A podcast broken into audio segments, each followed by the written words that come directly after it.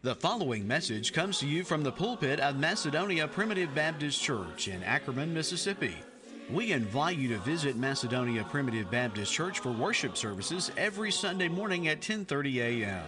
Macedonia is located at 11 Staten Road on Highway 15, 5 miles north of Ackerman, Mississippi. For more information about Macedonia Primitive Baptist Church, you may visit our website at macedonia-pbc.org. We've been trying to consider the kingdom of heaven together, and I made a comment a little bit quicker than I would have preferred maybe last week about how much of Christianity does not view the kingdom of God as being at hand. They view it as a future kingdom that will be on the earth, and I, I think that's a, a statement that we need to focus on a little bit more for just a minute and expound on that so that we can understand, first of all, that what John the Baptist said in Matthew chapter 3, and then Jesus said in, Matthew chapter 4 and verse 17, that the kingdom of God is at hand. We need to make sure that we understand that. But we also need to understand, I think, uh, some of the references where some people may, may have some, some misunderstandings of the kingdom that is to come. So, with that in mind, in Revelation chapter 20, and I certainly don't pretend to know everything about the book of Revelation, or certainly in Revelation chapter 20. I am a student, and I'm certainly not a master in this, but this is my current understanding, to the best of my knowledge, of what's being taught here in Revelation chapter 20. And begin reading in verse 4.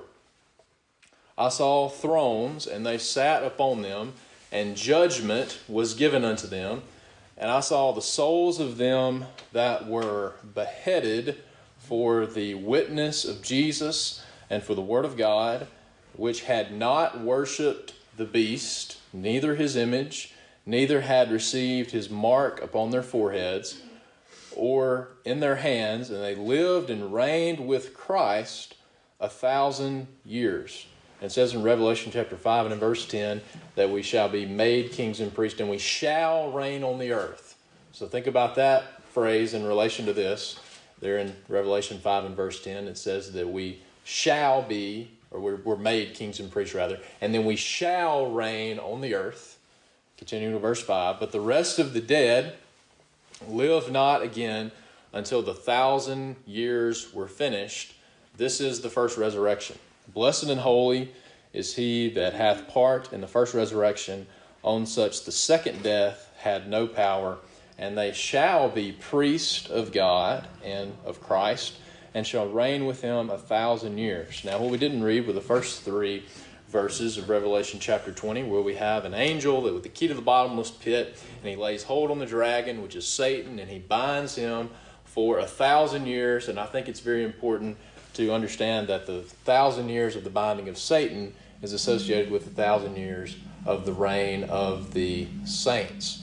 Now, in regards to the binding of Satan, um, there's a lot that could be applied to this, but I think specifically the, this restriction of movement of Satan is specific to, as it says in verse 3, set a seal upon him that he should deceive the nations no more. So Satan, uh, we see in Job chapter 1, he's going to and fro in the Old Testament, and he is deceiving these worldwide kingdoms that we see him having control of the Babylonian Empire and guiding these rulers of darkness and spiritual wickedness in high places, and even being the power behind the scenes to a large degree of the Roman Empire. And now, we're going to see from Daniel chapter 2, there's a kingdom that has taken priority.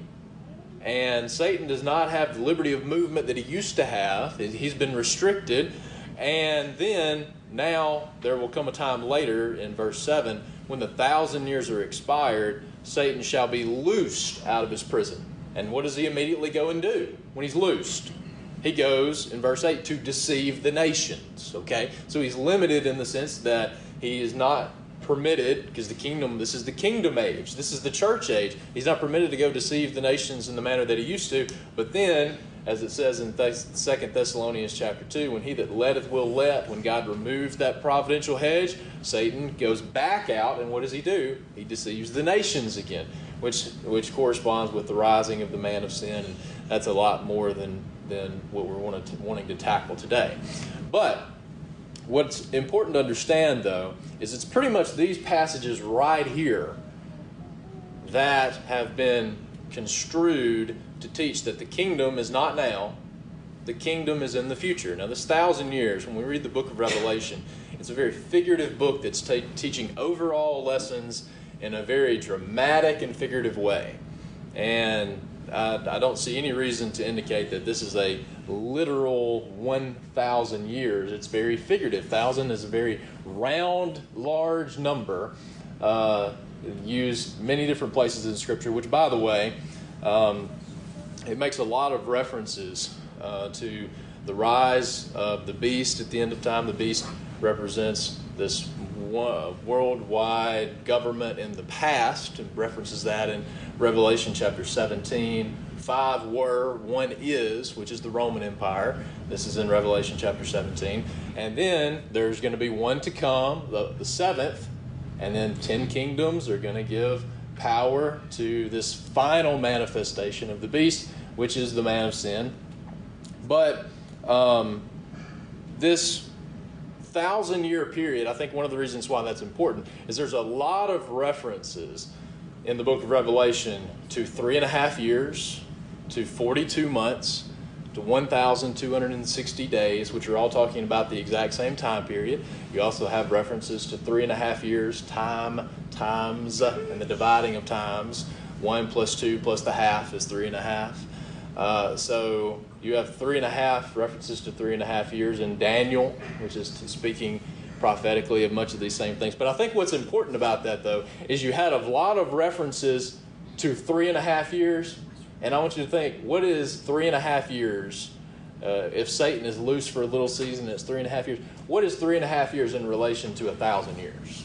I think that's part of the, the point that he's making there is it really is a little season. I mean, three and a half years in relation to a thousand years is nothing.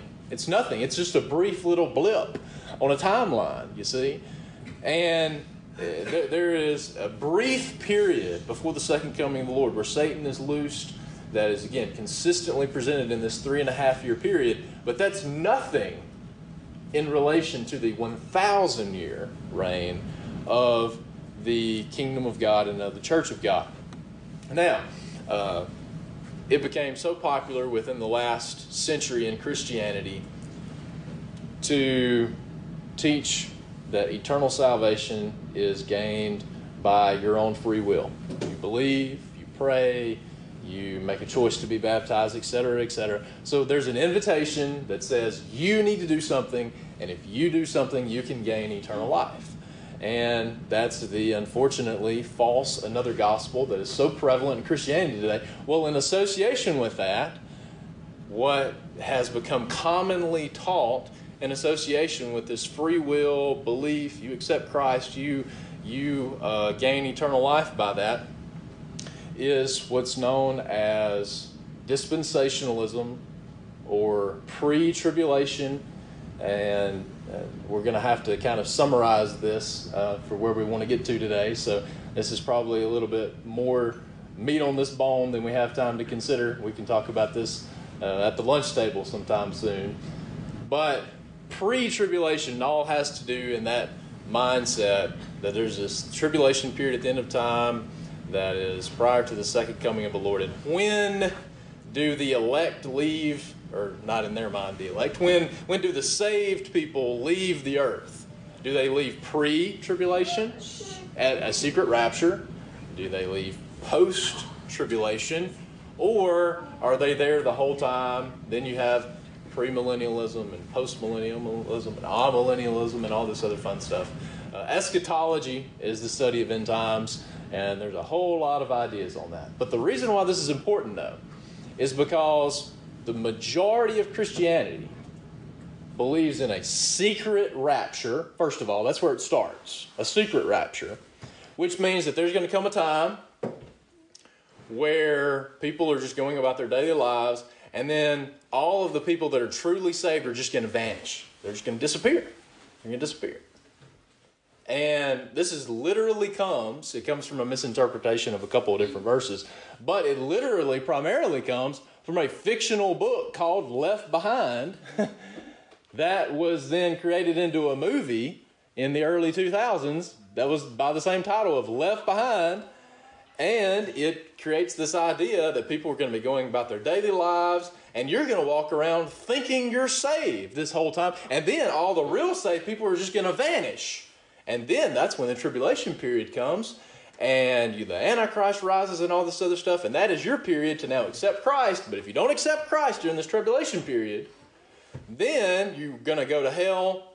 Uh, that's your last chance. Otherwise, you're going to go to hell. And then, after this tribulation period, supposedly Jesus then comes back and sets up a earthly kingdom. And those that chose him, those that are saved, they real, uh, rule and reign with Christ on this earthly kingdom for a literal thousand years. And then after all of that, then we finally get to the new heavens and the new earth. Okay? Now that all sounds very complicated, doesn't it? That all sounds very complicated. Um, and I would always be very wary if anyone tells you, well, you can't really understand anything about the second coming of the Lord unless you buy a 1995 chart and DVD that I'm selling, by the way, uh, that you need this to understand uh, what's going to happen. This is the second coming of the Lord is the most important event the most important event after his ascension. Okay? It's the most important event in the rest of the history of the world because it's going to end the history of the world.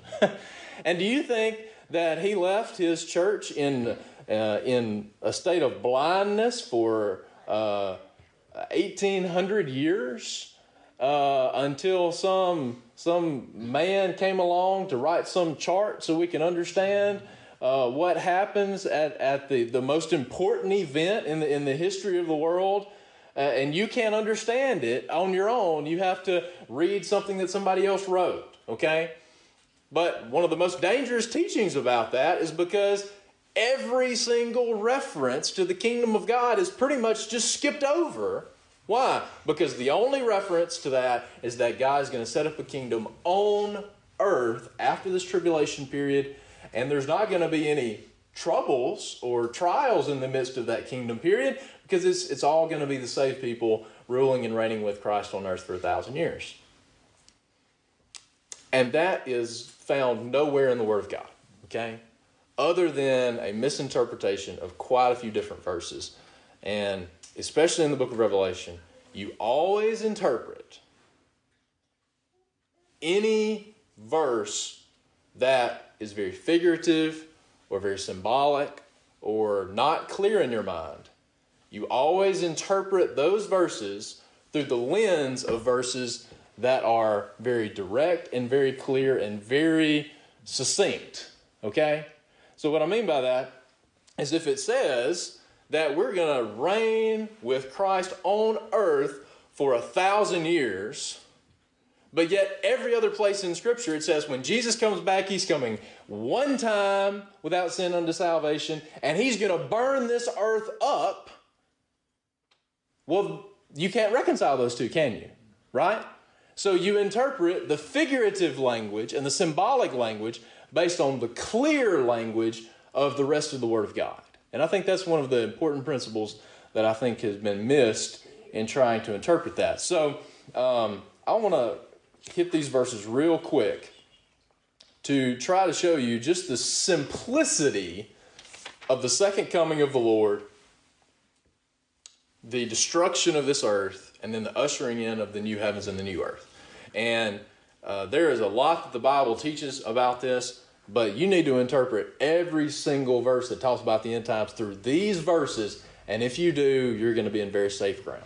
Okay? In John chapter 5, and in verse 28, marvel not at this, for the hour is coming in which all that are in the graves shall hear his voice, and shall come forth, they that have done good unto the resurrection of life, and they that have done evil unto the resurrection of damnation.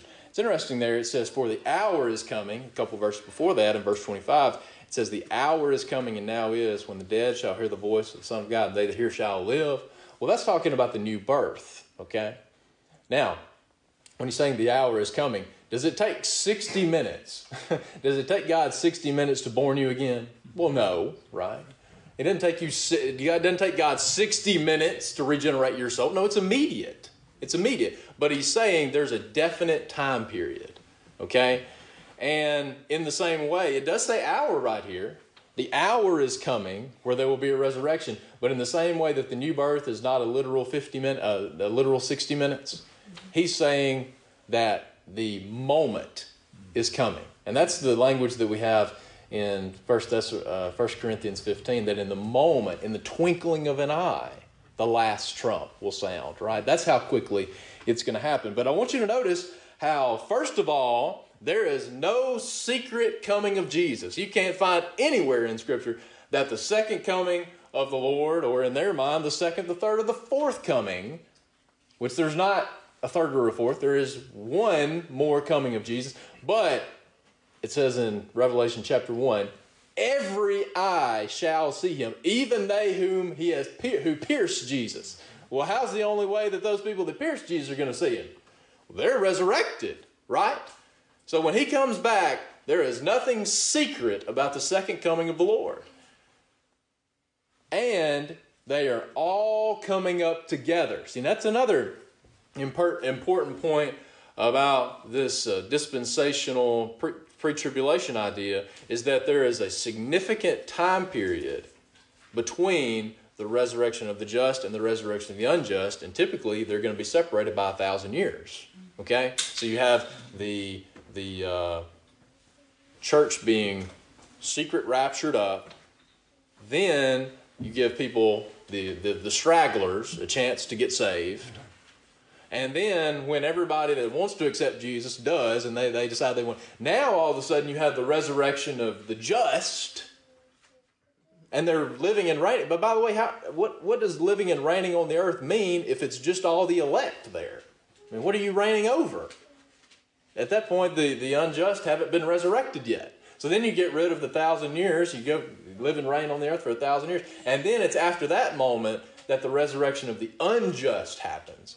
So, in that line of teaching, you have a separation of the, these two resurrections that are separated by a thousand years. Listen, everybody's coming up, the, up from the grave at the same time. okay?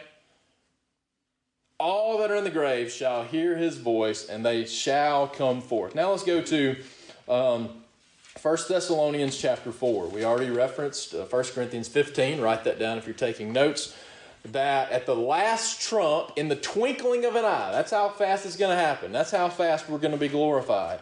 That Jesus will return, and and so shall we ever be with the Lord. Uh, 1 Thessalonians chapter 4. Verse 16 For the Lord himself shall descend from heaven with a shout, and with the voice of the archangel, and the trump of God, and the dead in Christ shall rise first. And then, now why are the dead in Christ rising first? Well, they just need a six foot head start, right? I mean, this doesn't mean that there's going to be the people coming out of the ground and they're just hovering there for like an hour or half a day or something. No, they just need a little bit of a head start. Why? Because they're six feet below the ground, okay? But then when they catch up to us, mm-hmm. when they catch up to us, we're all going to be, those that are living are going to be translated. We're going to be glorified. And then we which are alive and remain shall be caught up together, which, by the way, that word caught up right there, uh, in the Greek, that's harpazo, but in the Latin, that is where the word rapture comes from. So the idea of being caught up, okay, that's the Latin of that word right there. Now, we're all going to be caught up, but it's not going to be separate, and it sure enough ain't going to be secret. It's happening all at one time. To meet the Lord in the air, and so shall we ever be with the Lord. And notice the purpose of God giving us this knowledge. the purpose of this knowledge is wherefore comfort one another with these words. I'll tell you, this dispensational pre trib secret rapture stuff has done nothing but terrify God's people that there may come a time that all these real saved people disappear, and if you're still around, that means you weren't really saved. That means you never really truly accepted Christ. So, therefore, you got to get right with the Lord. Otherwise, And, you got to get right with the Lord in this period of, of horrible suffering, which, by the way, there's a lot, it appears, from my understanding of Scripture, there's a lot of very bad things that are going to happen before the second coming of the Lord. Mm-hmm. But just about every every bit of it, particularly in the book of Revelation, is poured out on the wicked. Mm-hmm. Now that's more than we have time to bite off today. But just about every single bit of those judgments that we call the tribulation period, there's nothing in there that says that's going to be poured out on the church or on the kingdom. It's on the wicked. Okay? But, boy, I tell you, there's going to be a lot of people that think that they're not going to be here during this time of suffering when the man of sin is revealed. It says that man's hearts are going to be failing them for fear. There's going to be a lot of people dropping dead heart attacks. I, mean, I don't think that's just figurative. I think there's going to be a lot of people dropping dead heart attacks because they've been told their whole life that I'm not going to be here for that. I'm not going to have to endure this final tribulation. And then they realize that that doesn't happen. And there's going to be a lot of people that are terrified at the end of time because of this false teaching. But let's let's not look at how that's going to happen at the, at the end of time. I want to talk about right here, right now. Uh, supposedly, this secret rapture could happen at any time, and people just vanish. People just vanish. And if I'm still here, that means I wouldn't really save this whole time. So you're making people think which is what honestly a lot of, unfortunately, um, it's hard for me to call them preachers of the gospel because gospel is good news, and there ain't nothing good news about trying to make people doubt all the time are you really saved? Are you really a child of God? I mean, I've heard multiple stories of people at some revival meeting, and they are purposefully trying to make people doubt were you really sincere when you prayed that prayer? And if you weren't, you better come down and you better accept Christ. You better pray the prayer again. Because I'll tell you, you know, the whole if you have a you have a car wreck going home and you you weren't sincere, God's going to send you to hell. now, is there anything comforting about the idea that first of all, everybody could disappear, and if I'm left, I'm not really saved at all? But furthermore, along that same line of teaching, that you may think you're saved today. You may think that you're living a good enough life, but if you weren't really sincere, you may have actually missed the boat. And if you die, God's going to send you to hell. there is no gospel in that message. There is no good news to God's people in that message, is it? And there sure enough isn't any, any good news for people doubting in their mind that maybe when the secret rapture happens, maybe I wasn't saved all along. No, the plain teaching of Scripture is that the Lord is going to come back the second time without sin unto salvation at the last trump. There's going to be one resurrection of every single person in the history of the world coming up at one time, and those that are alive and remain, we are going to be glorified and transfigured. And when that happens, this world is going to be burnt up. 2 Peter chapter 3, verse 10. The day of the Lord will come as a thief in the night, in which the heavens shall pass away with a great noise, and the elements shall melt with fervent heat, and the earth shall, uh, the earth also and the works therein shall be burnt up. Seeing then that all these things shall be dissolved, what manner of persons ought you to be in all holy conversation and godliness, looking for and hasting unto the coming of the day of the Lord, wherein the heavens shall be on fire, shall be dissolved, and the elements shall melt with fervent heat. That's what's going to happen when Jesus comes back the second time. There is no purpose, there's no reason for Jesus to set his foot back on this sin cursed earth to set up a reign for a thousand years. The only thing that he's got left for this earth when he comes back is to burn it up. That's it. and then to usher in the new heavens and the new earth.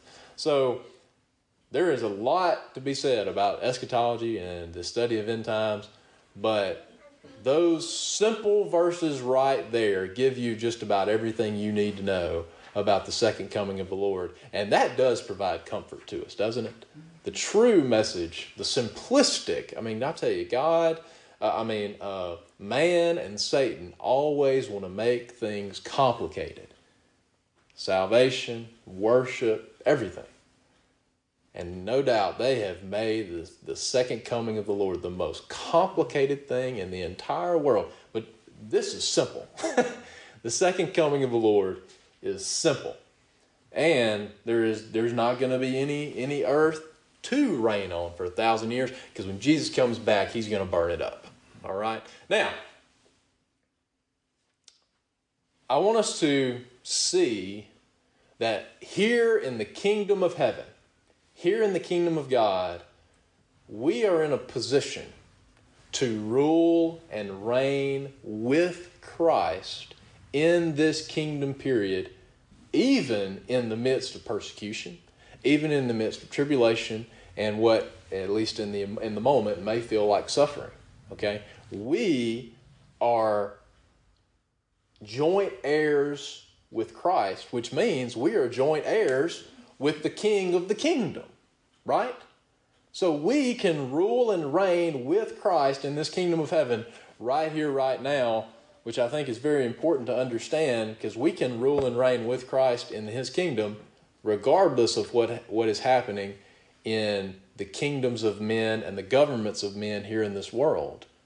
Even as we're going to see some promises to those that overcome in the letters to the seven churches of Asia, as they were being oppressed by the nations of men in a natural sense, they were ruling and reigning with Christ in the kingdom of heaven, even when the kingdoms of men were oppressing them.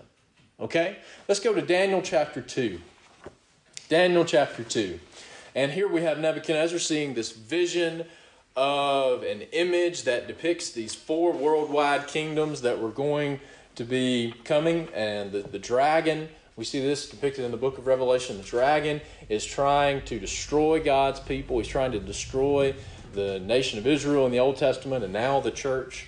And part of who God, or part of who Satan uses um, in his attacks against God's people are principalities and powers and rulers of the darkness of this world and spiritual wickedness in high places. So, who are these worldwide kingdoms that Satan uses to oppress God's people? Well, he addresses them, first of all, in this image and in a couple other visions later on in the book of Daniel. The first one is the Babylonian Empire, it's led by Nebuchadnezzar.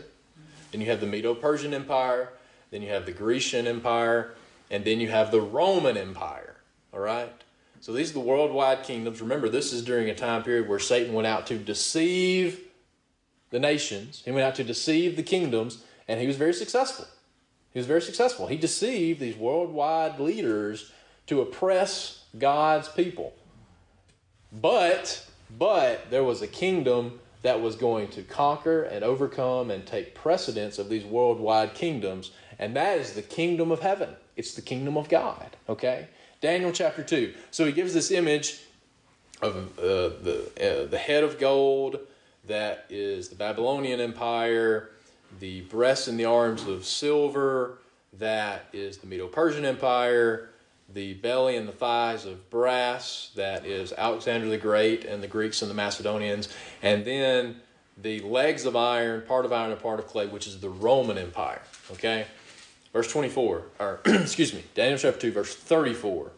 Thou sawest till a stone that was cut out without hands. This is the rock of ages. This is Jesus Christ, okay? A stone that was cut out without hands, which smote the image upon his feet that were of iron and clay and break them into pieces. And then was the iron and the clay and the brass and the silver and gold broke into pieces and became like the chaff of the summer threshing floors, and the wind carried them away, and that no place was found for them. And the stone that smote the image became a great mountain and filled the whole earth. Okay? So this is a worldwide kingdom but it's a worldwide spiritual kingdom, right? Because God has a people out of every nation, kindred, people, and tongue. So now skip to verse 44. In the days of these kings, he just described in a little bit more depth the Roman Empire. So in the days of the Roman Empire, which by the way, why was the language in the New Testament? I believe it's in Luke chapter 2 or 3 where it describes the beginning of the ministry of John the Baptist. Well, one of the reasons why it's so specific is because of the prophecy of the 70 weeks in Daniel chapter 9. But it says, you, can turn over there and read it, but in the reign of Tiberius Caesar, in the such and such year of this reign, when such and such was tetrarch over this area, when such and such was, it gives you multiple historical references so you can know the exact year that John the Baptist ministry start and then he ultimately baptizes Jesus. Why does that matter? Why is that important? Why, is the, why was the Holy Spirit so precise to give you the exact year that that happened? Because there were some prophecies in the Old Testament that said, in the days of these kings, in the days of the Roman Empire, what would happen? In the days of the Roman Empire, the God of heaven shall set up a kingdom which shall never be destroyed and the kingdom shall not be left to other people. It's not going to be, Jesus said, My kingdom's not of this world. What happens in a worldwide kingdom? You live and you reign for about 30, 40 years, you die, and then either your son takes over or they have a coup and everybody tries to kill everybody and somebody else takes over. so it's either going to be your son or it's going to be some military coup and someone else is going to try to take it. That's what happens in the kingdoms of men, right? The king dies. Eventually the king dies. But this kingdom's not going to be like the kingdoms of men right? Because we have an eternal king. It's not going to be left to other people. And it shall break in pieces and consume all these. That means, why is it that there's not been another worldwide kingdom since the days of the Roman Empire? You don't think Hitler wanted to create a worldwide empire? You don't think the, do you think the, the desires of the wicked men in this world have all of a sudden said, you know what, I'm content with having my little bitty lot right here? No, the wicked rulers of this world have always wanted to conquer the world. Why haven't they been able to do it since the days of the Roman Empire? Because the God of heaven set up a kingdom that is ta- and the only reason it's going to happen at the end of time when the man of sin consolidates power, the only reason that's going to happen at the end of time is because God allows it to happen. He that letteth will let. He even says there in Revelation chapter 17, the only reason why those ten kingdoms give power to the man of sin at the end of time is because God put it in their heart to fulfill his will. The only reason that happens is because God suffers it to happen. So there will not be, until God suffers it to happen, there will not be another worldwide kingdom here in this world. And there's a reason for that. Because the kingdom of heaven has taken precedent. The kingdom of heaven is the most important kingdom in this world. And boy, I'll tell you, if Americans need to hear anything here in today's time, it's that our primary allegiance is not to the red, white, and blue. our primary allegiance is not to the United States of America, but we need to be good citizens. If I get drafted, you know, I'll go out, I'll take out a guy, I'll probably be killed pretty quick, but I'll do my duty to serve my country to the best of my ability. But my ultimate allegiance is not to the United States of America. My primary allegiance is to the kingdom of heaven, is to the kingdom of God, and it is to the ruler of that kingdom. My, my primary allegiance is not to the president of America, it's to the king of the kingdom of heaven. Okay? Shall consume all these kingdoms, and it shall stand forever. The kingdom of God will stand forever. Verse 45 For as much as thou sawest that the stone was cut out of the mountain without hands, and it brake in pieces. That, these Jews, don't you know these Jews that were being persecuted, the converted Jews that were now Christians, that were being persecuted by the Roman Empire, and they read this when Nero was killing their family members, killing their Christian friends. Don't you know that they read this in Daniel chapter 2 and said, you know what? Yes, Nero may be trying to take our natural life, but I'll tell you, the God of heaven is destroying and will destroy this wicked Roman Empire. Why? Because God said He was going to do it. Don't you know those Jews, or all New Testament Christians really, that were being persecuted by the Roman Empire? Don't you know they took a lot of comfort in knowing that this kingdom will be destroyed by the kingdom of heaven and by the King of Kings and the Lord of Lords? this kingdom broke in pieces the iron, the brass, the clay, and the silver, and the gold, and the great God hath made known to the king what shall come to pass hereafter. The dream is certain, and the interpretation thereof sure. Okay, so now in Daniel chapter 7, Daniel chapter 7, verse 13. I saw in the night visions, behold, one like the Son of Man came with the clouds of heaven and came to the Ancient of Days, and they brought him near before him. That is speaking of, from heaven's perspective, of the ascension of Jesus Christ back up to heaven. Because that's how he ascended, right? He ascended with clouds. He went up with clouds. So now Jesus Christ is coming up to the throne room of the Ancient of Days of God. And, and what is going to happen when he ascended up back into heaven? He takes authority over his kingdom. There was given him dominion and glory and a kingdom, and all people and nations and languages should serve him. God has people out of every nation, kindred, people, and tongue, right? That kingdom was going to consume the whole world. So at the ascension of Jesus Christ, he now sits down at the right hand of God the Father, and what does he do? He takes the scepter of rule over that kingdom.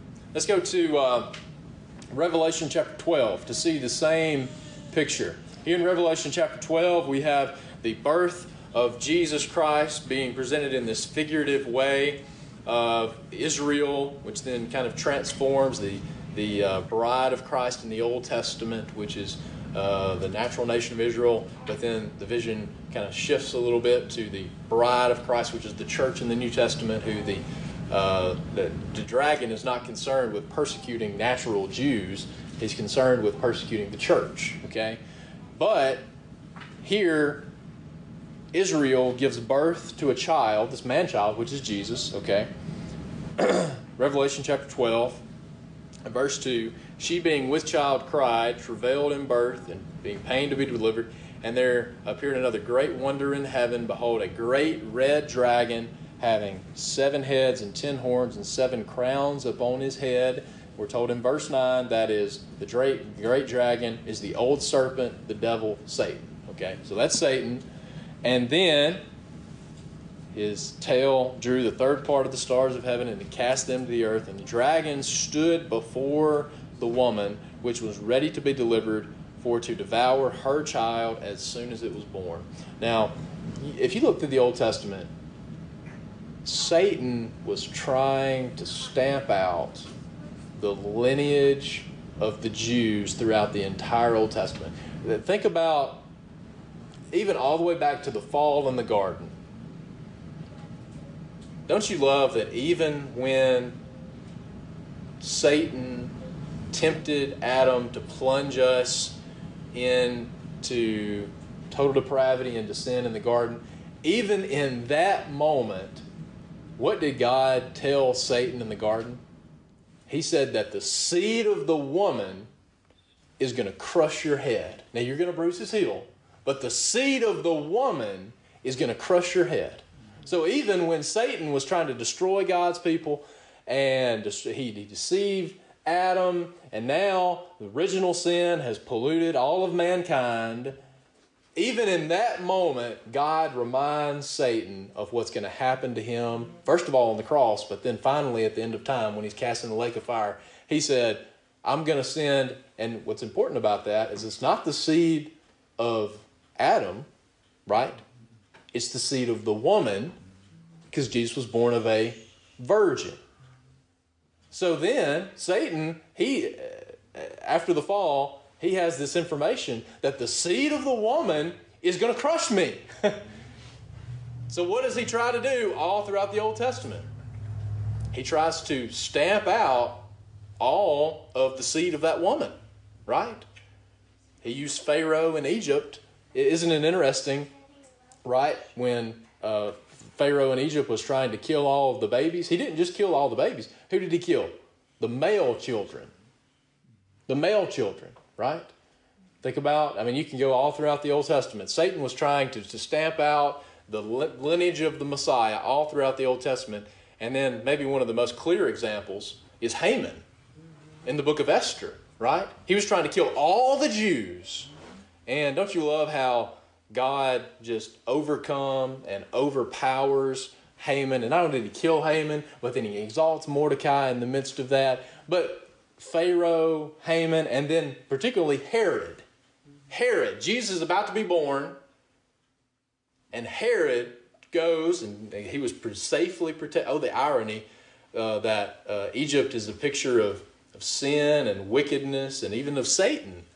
But uh, what's the place that God saw fit to hide and protect the man child after he was born? Where did he go to flee for safety? In Egypt. he went to flee, flee to Egypt to protect him. But what happened in the middle of all that? Herod killed all of the male children two years of age and under. You see, the dragon, Satan, has been trying to kill the seed of the woman ever since the garden, but he especially tried to kill Jesus Christ, the man child that was being born in first century Judea. Okay? And that's what we really need to understand. There is always a sinister, wicked influence behind the flesh and blood that is persecuting us. Who carried this out? Pharaoh, Haman, culminating in Herod. These were physical men who did this, but who was behind all of it? Satan, the dragon. Okay? Now, God over overcomes that, and what, what happens then? She brings forth in verse 5 a man child who was to rule all nations with a rod of iron. Okay? Jesus is going to rule all nations with a rod of iron, and her child was caught up unto God and to his throne. What's that? That's the ascension, right? That's the ascension. Same thing we saw in Daniel chapter 7. That's the ascension. And what was given unto Jesus when he ascended back up into heaven? That rod of iron. That's from Psalm chapter 2, by the way. We don't have time to go over there and and read that. But that reference is from Psalm chapter 2 that when Jesus went back up to heaven, now he's always been the King of kings and the Lord of lords, but he had a special authority that was given unto him when, when he ascended back up into heaven, and it was the scepter of the kingdom of heaven. It was the rod of iron to rule all nations and to rule all men. Okay? Now, um, keep that thought in mind. Keep that thought in mind that Jesus has ascended back up into heaven. He is on the right hand of God. He has been given the rod of iron to rule his kingdom, and no doubt he is ruling and reigning in the kingdom of heaven. The kingdom of God is at hand, and there and that kingdom will, will stand until the second coming of the Lord. Okay? Now, let's look at some of these promises in the book of Revelation to these churches that overcome. Okay? Let's look first at Thyatira. Now, Thyatira, they had a wicked woman who's introduced here figuratively as Jezebel, and she was introducing false doctrine, false worship, uh, immorality, and fornication. And who was behind that? I mean, we don't have time to, to really uh, look at look at all the problems of these seven churches, but even Ephesus. Ephesus had left her first love, right? Where did that come from? Why did they leave their first love? Because Satan was getting them distracted. Satan was persecuting the church at Smyrna, of the synagogue of Satan, the church at Pergamus. Same thing, the church at Thyatira. You know, sometimes we think that Satan only persecute the, uh, persecutes the church by a governmental person saying, if you don't, uh, if you don't worship uh, a false image, or if you do worship uh, according to God's word that I'm going to throw you in prison. Sometimes we think the only persecution of Satan is being thrown in prison for worshiping God. Satan was behind of all of this. And by the way, what's some of the most efficient ways? Because Satan is a very quick learner, and he has seen the church thrive in persecution. He's seen it. He's seen the church thrive in per- so what's what's the most efficient possibly? What's the most efficient device of Satan? It may not be governmental persecution. It may be false doctrine. It may be moral immorality, like this Jezebel. It may be getting them so distracted with the world or getting so distracted with Phariseeism, like the church at, at Ephesus that was casting out false apostles, but they, they'd lost sight of the king of the kingdom, right? They'd lost sight of their first love. I'll tell you, Satan is wily and he's deceptive. And if you think the only attack of Satan is people being persecuted and thrown in prison for worshiping God, then you are not as knowledgeable of his devices as you need to be. And that makes you very susceptible. I think I think Satan's arguably most efficient deception nowadays has been false doctrine. I mean, look at the effect of false doctrine just in the simple example, the small little sliver that we're talking about today. Look at God's children that are under bondage by Him simply confusing all of this, this end times teaching that has taken away the comfort of God's people. How did He do all that? By false doctrine, by false teaching. Okay? So Jezebel here, Jezebel here, they're dealing with a person in their midst that's promoting false teaching, that's promoting false worship, immorality. And then you have this promise here, Revelation chapter 3, verse 26. He that overcometh, okay? He that overcometh. You are dealing with chat, you're dealing with false doctrine in your church, and you need to deal with it. And if you do, to him that overcometh and keepeth my works unto the end, to him will I give power over the nations, and he shall rule them with a rod of iron, as the vessels of a potter shall be broken to shivers, even as I requested of my Father. Now, does that make any sense if it's a 1,000 year reign on the earth where there's not even any nations anymore? It's just all the elect all there together, just physically on the earth, ruling and reigning with Christ. These were Christians that were being persecuted by the Roman Empire, and he's saying, Look, you can rule over them in the kingdom of heaven by being faithful unto me. Now, the church of Philadelphia, verse 12 of the third chapter Him that overcometh, if you overcome these challenges in the kingdom of heaven, if you him that overcome will I make a pillar in the temple of my God, and he shall go no more out, and I will write upon him the name of my God and the city of the uh, the name of the city of my God, which is New Jerusalem, which cometh down out of heaven from my God. That's the kingdom of heaven coming down to earth. And then Laodicea. Boy, don't you know? You want to talk about the, the devices of Satan being wily and deceptive?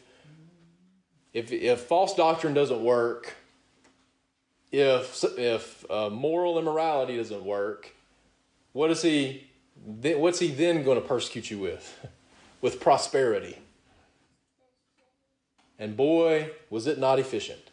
It was efficient in the church at Laodicea, and it's certainly efficient here in America today. But for those that overcome, for those that overcome this persecution of Satan, to him that overcometh, will I grant to sit with me in my throne, even as I also overcame and is sat down with my Father in his throne. Isn't that a beautiful picture to think about the fact, this, the, the intimacy of, think about a, a king, think about David when Solomon was born. You know, David was the king, but when Solomon was a little boy, he would bring Solomon up to his lap and he would sit on the lap of the king.